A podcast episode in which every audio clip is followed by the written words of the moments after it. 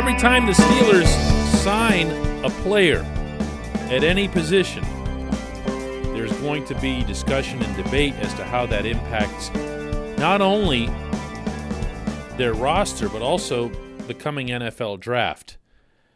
I'm here to state today definitively that the signing of Kalen Ballage does neither of those things. Good morning to you. Good Wednesday morning. I'm Dan Kovacevic of DK Pittsburgh Sports. This is Daily Shot of Steelers. Comes your way every weekday morning, bright and early. If you're into hockey and or baseball, I've also got daily shots of Penguins and Pirates. Art Rooney himself said that there would be changes to the Steelers. He cited rooms in his references. And yes, we do pick apart that annual session to that extreme. But he uses the term rooms. So when he said there would obviously be changes to the quarterback room, there was, whoa, the quarterback room? That's it. Ben's out of here. Okay, well, no. The room is the home of the positional coach and the individual players, at least in normal times. All of that was virtual in the 2020 season. And the room in this discussion was the running back room. Kalen Ballage was added. He was a fourth round pick of the Dolphins in the 2018 draft. And what he's done since then is not really make anybody's roster. He was on Miami's practice squad, then with the Jets, then with the Chargers. And he, he's he's put up some numbers uh, when he's been active, so that there's something at least to to measure him off. 629 yards on 201 carries. That's a 3.1 per. It's it's okay. It's whatever. Seven touchdowns in there, which isn't a bad thing. And he's done a good job of catching the ball out of the backfield. This is this is the one that maybe jumps out as a positive. Uh, 52 receptions on 72 targets. He's also had two fumbles out of 253 career touches. The guy who should be worried here on the Steelers roster is Jaylen Samuels. Uh, it's nice to have running backs who can catch out of the backfield. It's nicer still when they have the kind of frame that Ballage does at six foot two, 231 pounds. That's nice. That's good for durability purposes. It's also good for, you know, maybe break a tackle or two, unlike, you know, everyone on the roster last year. but this isn't the answer. Um, if you're not cutting it with the Jets, you're not cutting it anywhere, at least not in any significant way chances are he is what he is. What he is isn't bad. What he is, possibility, is again getting Jaylen out of there. Uh, Jaylen has worn out his welcome, at least from my perspective. Uh, I didn't see much impact from him at all. I know his teammates respect him, and I know it still sticks in a lot of heads. The the very very bad things that he did to the Patriots defense a couple years ago in that one monster performance of his.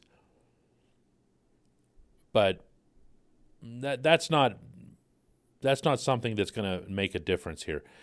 When I look at the running back room, and let's go back to the room. What I'm principally focused on here is the same thing you are. Is who's the star? Who's the one everybody's holding the door for, you know? That player isn't in the fold.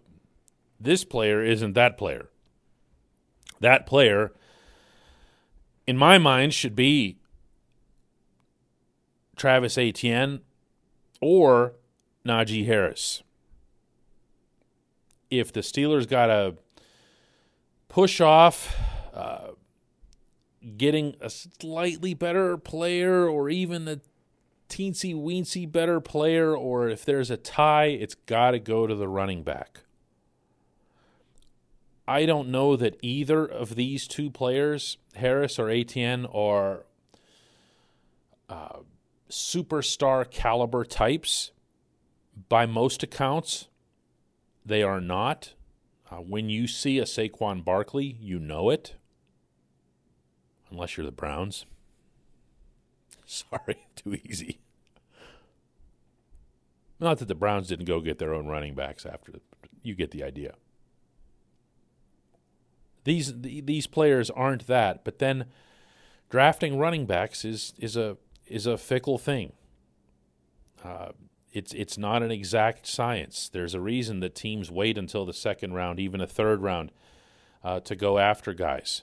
There's a reason that the Steelers, in a draft where everyone was sure that Eddie Lacy was the main guy they needed to get, Eddie Lacy, everything, do whatever you got to do to get Eddie Lacy. Eddie Lacy ends up going to the Packers, and everyone's upset and angry, and all the Steelers did was settle for Le'Veon Bell in the second round. Compare those two careers. So there's there's I feel an urgency to get the running back in the first round. That's the way this this has to play out. I, I, again, that doesn't mean they're going to do it that way. I'm not making a prediction. They're probably going to take a linebacker just to infuriate all of us. This portion of Daily Shot is brought to you by the personal injury law firm of Luxenberg, Garbett, Kelly, and George. They represent people who are hurt in car accidents, who need help with workers' comp, who filed for medical malpractice claims. The attorneys at LGKG pride themselves in doing what they say they are going to do. I've heard this from them themselves. It's the number one thing that they stress. It's important to them that when they make you a promise, they keep that promise. They've been keeping promises in our region for their clients for over 80 years. LGKG has offices in Cranberry, New Castle, Beaver Falls, Butler, and Ellwood City. Learn more about them at lgkg.com or by calling 888 842 5454. There are positional needs, and then there are positional needs. All capital letters. And this to me is a, is a need, and it's a need right now. It's a need that the Steelers created partially by having the NFL's worst running game in 2020, partially by allowing that offensive line to reach the point where they were out there looking like they didn't want to run block. That's a big, big worry for me that that even happened. People talk about cultural problems with the Steelers and they talk about silly stuff. That that actually was an intangible that I felt was let go. But also, in a big way, partially, that Ben Roethlisberger is back. So you can't look at this and just say, well, uh, we're going to just take the player that f- is absolutely the most talented and that fits best for the future of the Pittsburgh Steelers. Can't do it. You can't just say this is a draft that is so deep in offensive tackle that we are we just can't wait to get our hands on an offensive tackle when you already have two of those and by the way they're both pretty young in Chuks Okorafor and Zach Banner, and I say that in a positive way, meaning they can be part of the future. You can't do it. The need, the need, not on the offense, on the football team, is it running back. This player isn't it, but that player really needs draft. When we come back, just one question.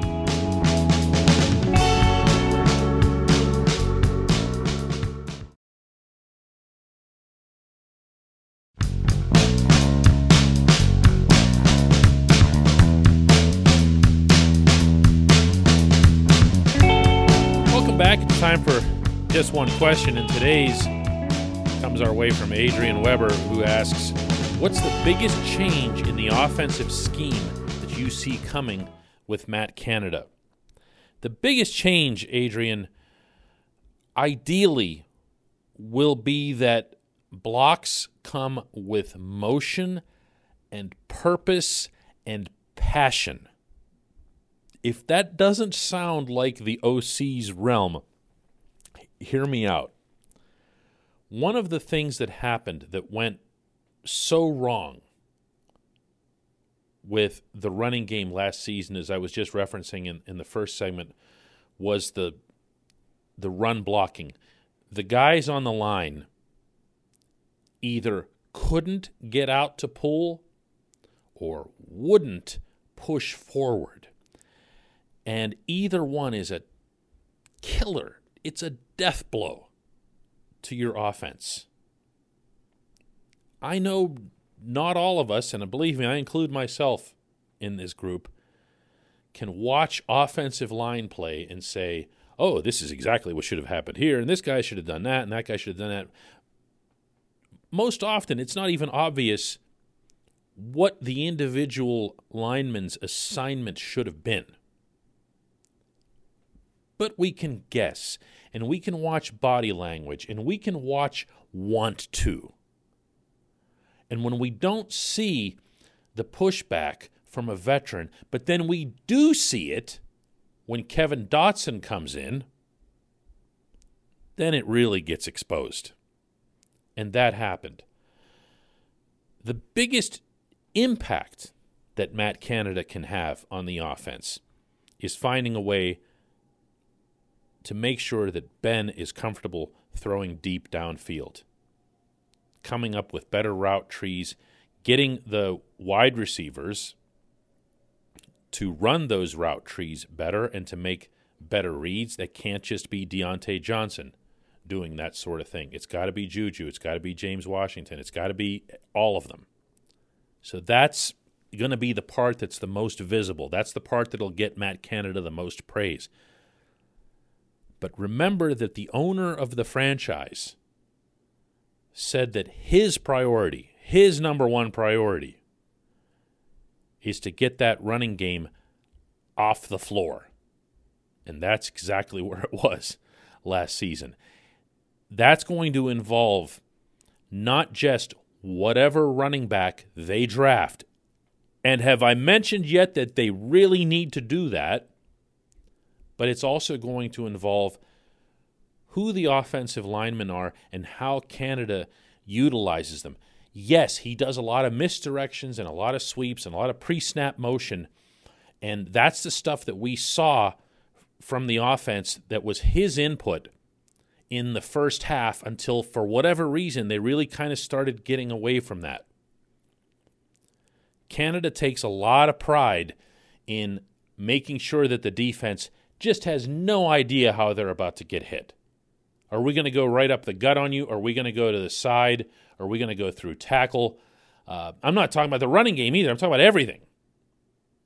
And this was true when he was at Pitt. He took a, a group. Uh, I, I'm not one to make a, consistent comparisons between colleges and the pros, but he took a group that, being really honest here, wasn't all that talented that the Panthers had, and had them just scoring at will, including against, you'll remember at the time, number one Clemson down in South Carolina. He knows what he's doing. He's creative, he's ambitious, he's all those things that the Steelers' offensive coordinators haven't been for a very, very long time. But the thing that I want to see the most, to go to your question about the biggest change, the thing that I want to see the most that looks different from 2020 is active aggressive offensive line play. He's got younger guys there, and you can say that that's a disadvantage. You can say all the old school type things about, you know, camaraderie and chemistry and going to war with each other and everything else.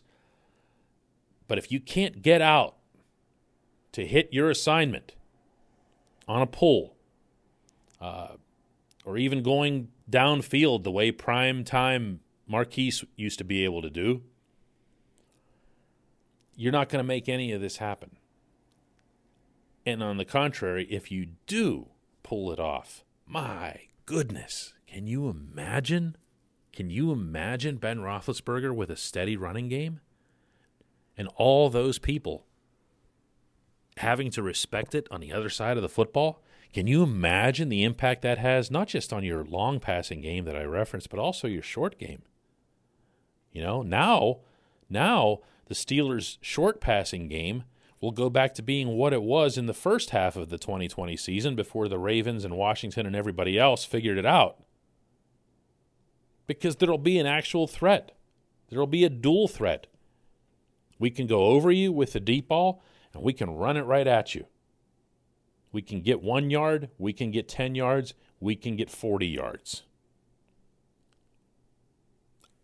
I'm not going to sit here and suggest that I'm excited about it. Not yet. I need to see a running back and I need to see this offensive line in action before I start getting too far with anything. But we do know that certain weapons are already in place, including the most important one. Thanks for the question, Adrian. I appreciate everybody listening to the show. We'll do another daily shot of Steelers tomorrow.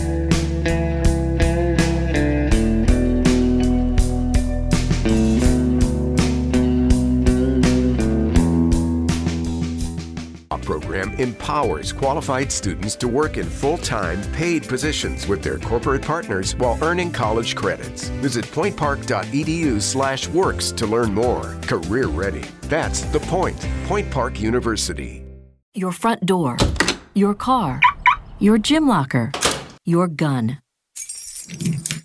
Safety is a habit. Learn more about how to keep guns safe and secure. Visit projectchildsafe.org